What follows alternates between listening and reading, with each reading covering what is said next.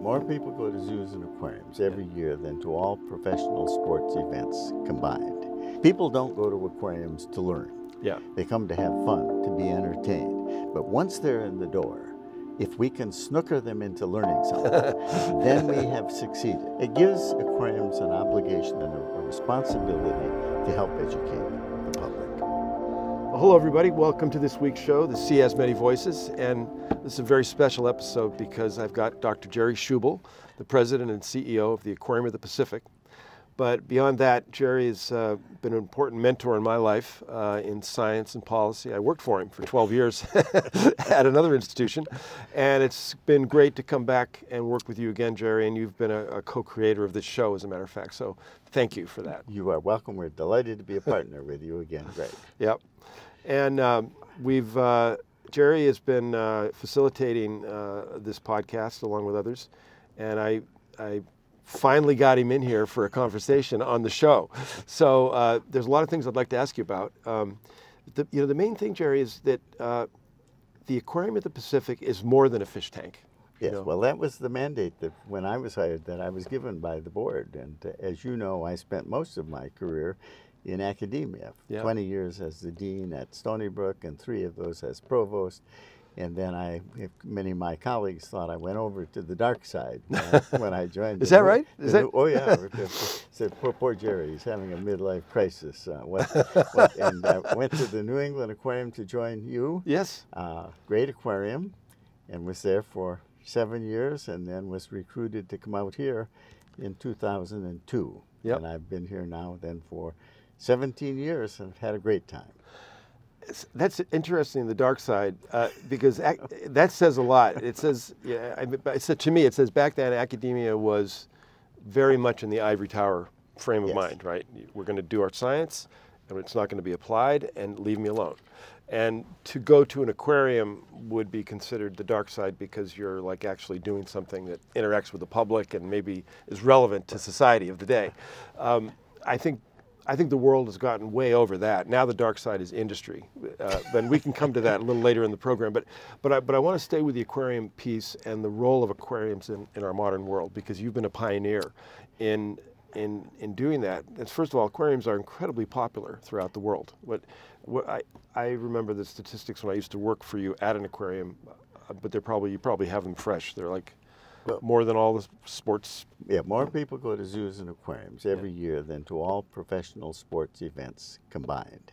And so that, that gives an opportunity, but also I think it gives a responsibility because, you know, research that's been done by an organization called New Knowledge. They surveyed the general public and they asked them, when it comes to information about the ocean, who do you place the greatest trust in? And they have academic scientists, government scientists, elected and appointed officials, large environmental NGOs, and aquariums. And every year, the aquariums win. Uh, and every year, the elected and appointed officials are at the bottom. Is that right?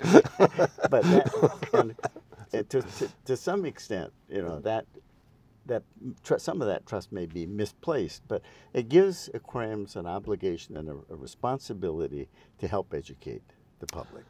Yeah, that's you know that statistic. I want to make sure that the listeners and the viewers hear that more people go to aquariums and zoos than all professional sports combined. Correct. That's that's just That's a incredible. It's a lot of people. people. It's a lot of people. And it's a sleeping giant in, in our world in terms of an opportunity to connect with the public because you then follow it up by saying the trust. Now, the trust is important. They're going to believe what they hear at the aquarium. Yes. And uh, so you have a, a, a, like a sacred obligation to get it right because you're, you're, you're disciples. This is like, I, I used to like to think about an aquarium where people would come and worship the, the ocean. It's like a church, you know, where they come and they connect with something that's very important to them, the ocean and the animals there. And the animals are kind of like the ambassadors for their wild relatives and all that.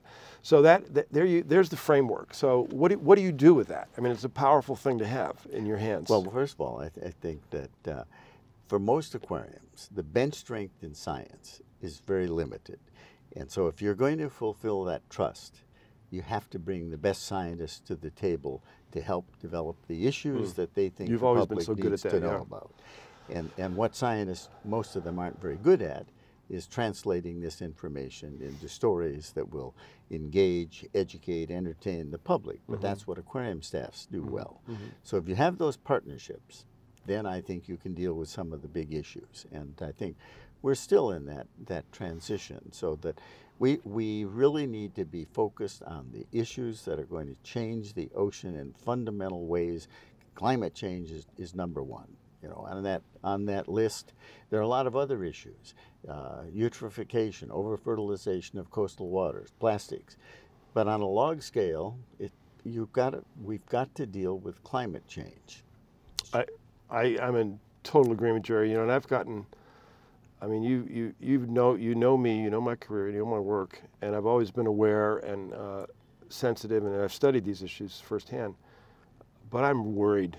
So am I. I'm really worried now. I mean, it's in the last few years, it's really gotten to me.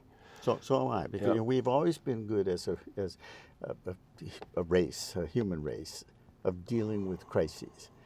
This crisis is very different from any that we've ever encountered before because there's so much inertia. There is no silver bullet. There's nothing that we can do that will turn this around quickly. Mm. And so we've got to start. We've got to have a concerted effort. We've got to significantly rapidly reduce greenhouse gas emissions. And I think we're not going down the right path. Boy, that's very well said. Um, the way you described the the inertia, there's no silver bullet, and it's coming at a time when when people expect silver bullets. That's right. They want fast solutions, and they're actually, in my experience, people want to do the right thing if they only knew what it was. Right. Yeah. in general, uh, and this one, it, it's it's not something that you can you can you can find that one solution for. It's so it's so it's systemic in our system, and it's so uh, dramatic. You know, I was been looking at the uh, calculations of uh, how fast the climate's changing, and it's many thousands of times faster than it ever has Right. changed. And the, the rate of change Right. is, is really the big the big issue. So, um, so there's an obligation to to take that knowledge and convey it to the public, and then show solutions. This show is about solutions. So it's got to be. Yeah, they've got. There's got to be hope, yes, but no quick, no quick evidence of uh, progress. And there's sort of patience and constancy of commitment. They have to understand that. But there's got to be hope. You know, Jerry, I've always felt that the first, you know, this gets back to uh, a Cousteau quote that I've used before and I love. You know, the, the famous one where people only love what they what they understand, and they they only protect what they love. And and that was part of his philosophy to bring the ocean to people. So the first step is to show people what's in the ocean and engage them. Right. And walking into the aquarium, and we are we are actually on site at the Aquarium of the Pacific in, in the studio. I walked in here and was gazing into the tanks of fish, and I'll, I'll enjoy them on the way out. So the first part is is engagement, and it's really on an emotional level, I would say, Right. with the animals. Is that right? I think so. You, and make them aware of, of what we could lose. Not only the beauty and the diversity of marine life, but all of the ecosystem services that we get from the ocean. And the fear of loss motivates people more than what we could gain. So, well, I Could you explain what ecosystem services are for our listeners and viewers? I think it's, a, it's an important term, and So, ecosystem services then are the services that we get from healthy, productive, diverse ecosystems. So, from the ocean, we get half the oxygen we breathe, we get food, and so on. And uh, those are in, in danger. So, oxygen levels in the ocean are decreasing at all, all depths. Many of the fish stocks are declining. They're, they're, they're, some of them are moving to stay within their preferred temperature range, but others are, are declining. Phytoplankton mass is, is declining. So if we lose those, that affects then the quality of life of human beings. And as you know, that recent report on extinction by the mm-hmm. UN said that we're on track to lose a million species by the end of the century, and many of those in the next few decades. Mm. And it isn't just losing animals and plants. It's you losing all of what they provide to our economies, to our quality of life, and I don't think that people get that. that that's the part that it's that's hard to understand. I mean, I think ecosystem services is a, is a technical term we use, but it mean it's, it's benefits that people get from Right. from the ocean, Right. from from nature, from the earth, and our modern society is so removed in most cases. Like look look at us. I don't see anything in here uh, green or, or blue. It's we're in a totally artificial environment. However, it's the animals and the artificial and the, the natural environment outside these doors and in the ocean, and in the forests and in the jungles, that in concert produce the conditions on Earth in which it makes it a nice place for humans to live. That's, and it took a long time to make this a nice place for It took humans a long to time to make it a took, nice- took several billion years before it was right for humans to evolve uh, into the landscape. And the last time I checked, I didn't see any other planets around us that have these same conditions. No, I think I think that's right. I think that not even Elon Musk can move 10 billion people to some other planet that has yet to be discovered. So our only choice is to create the equivalent of a new planet right here on Earth. Yes. And it is possible. We have knowledge and technology. The question is, do we have the willpower? And uh, that seems to be in short supply.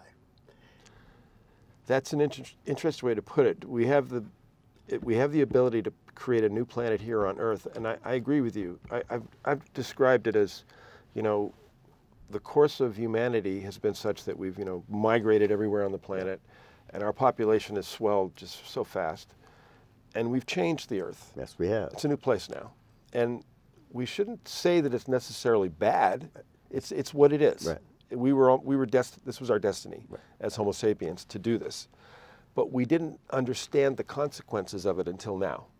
I think that's right. And now we understand the consequences of what we've done, and we also have the technology, as you just pointed out, and the science to make adjustments. And, the, and I like the way you said, create a new planet, accept a new planet here, Right. and not be looking for another one someplace else yet. Um, I'm in total agreement with you there, and I think that's a fundamental um, uh, uh, epiphany or awareness that uh, that that people should be aware, should need to come to. And I think aquariums are a place to start uh, through the immersive experience that you have here at the Aquarium of the Pacific, and that connection. And then the real challenge, the real nut, is how you take that fun, emotional, great experience that people have here and translate that into acquisition of new knowledge for them. And then further, that new knowledge has to evidence itself in changes in people's behavior, right? Yes. Is that the, is that, I got right? No, that's right. People don't go to aquariums to learn. Yeah. They come to have fun, to be entertained. But once they're in the door, if we can snooker them into learning something, then we have succeeded. Otherwise, we're just a wet menagerie, and that's not very appealing to me. No, Very well put. Could you give me an example of of uh, one or two that come to mind of the that you're that you're conveying those lessons, tho- that information to people? In, in, I I know you've got this fabulous new this new wing you've done. It could be in there or someplace else. Some some So we've we've just opened this new wing Yep. in the end of, of May, and it is in thirty thousand square feet. It's devoted on a permanent basis. Not this isn't a changing exhibit. This is permanent, and it is to tell the sta- the changing relationship, the story of the changing relationship of people with the planet, and what it will take to make that relationship more sustainable. It's clearly not. We're not on a trajectory that will lead to the kind of future that we want. And, and so there's it, it, a lot of aquariums are afraid to give bad news because people don't come to an Right. aquarium to be discouraged. right.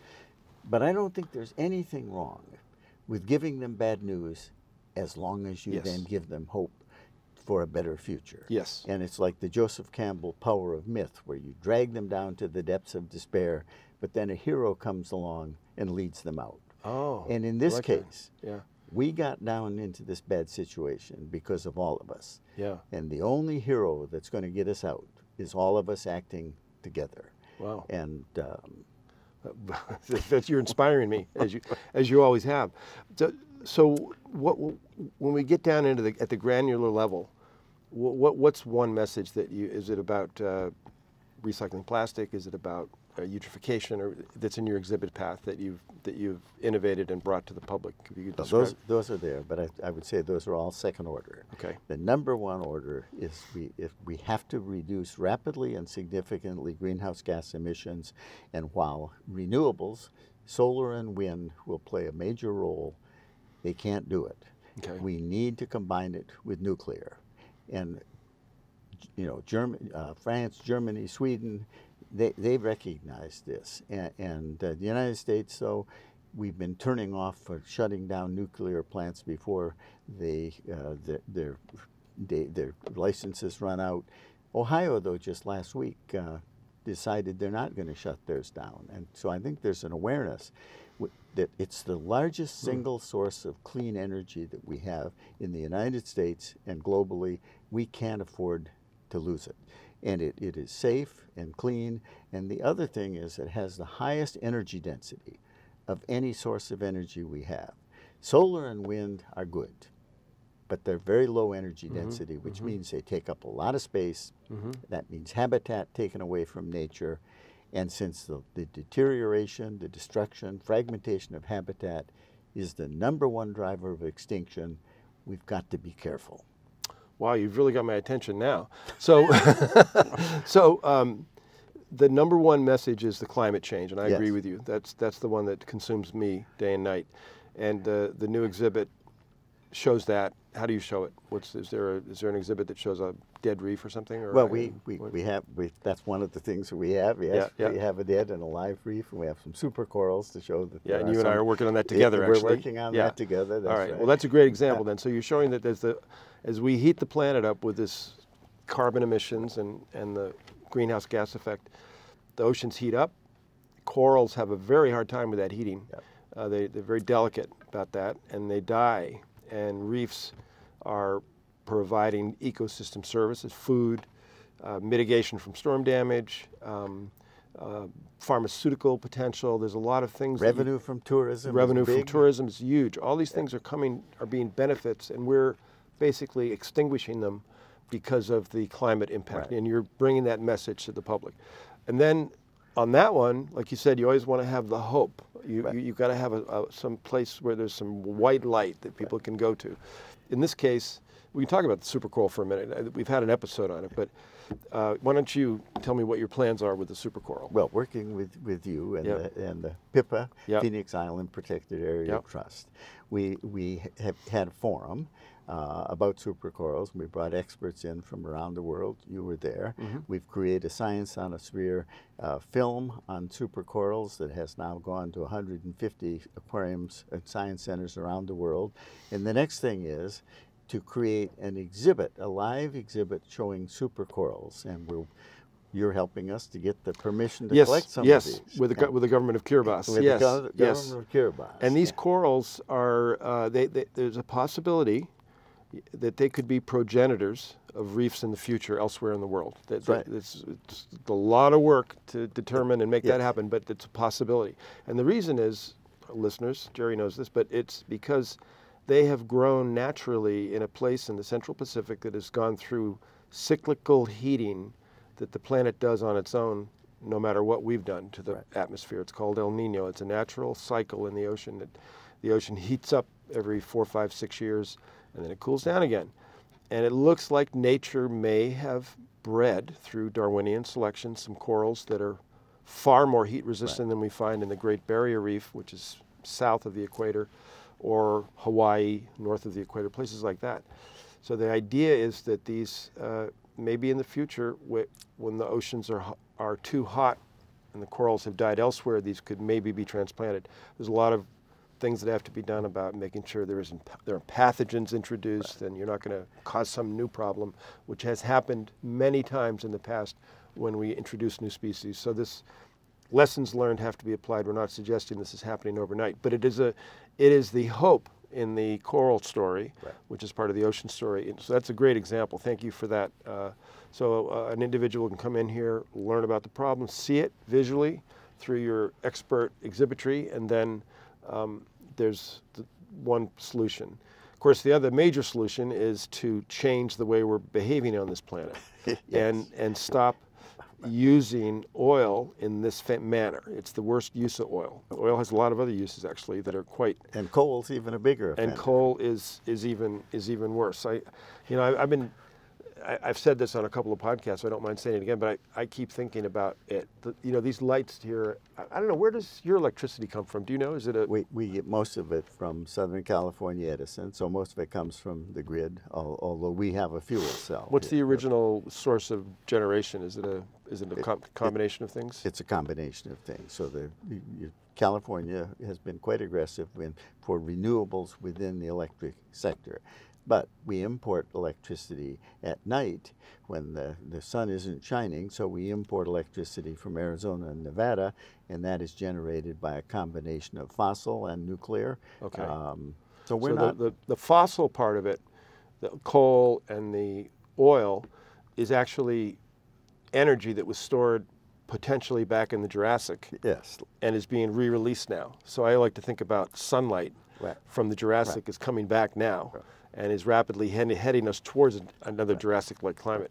So that is such a great a great way to put it, and I'm so thankful to you, Jerry, for what you're doing, what the Aquarium of the Pacific is doing on this issue, and I encourage anybody within a thousand miles of Long Beach to come and see this exhibit and learn and pass the information on. And uh, I'd like you to, to come back on the show for the next segment, but th- thank you very much. This has been a fantastic uh, Thank you, Appreciate being here.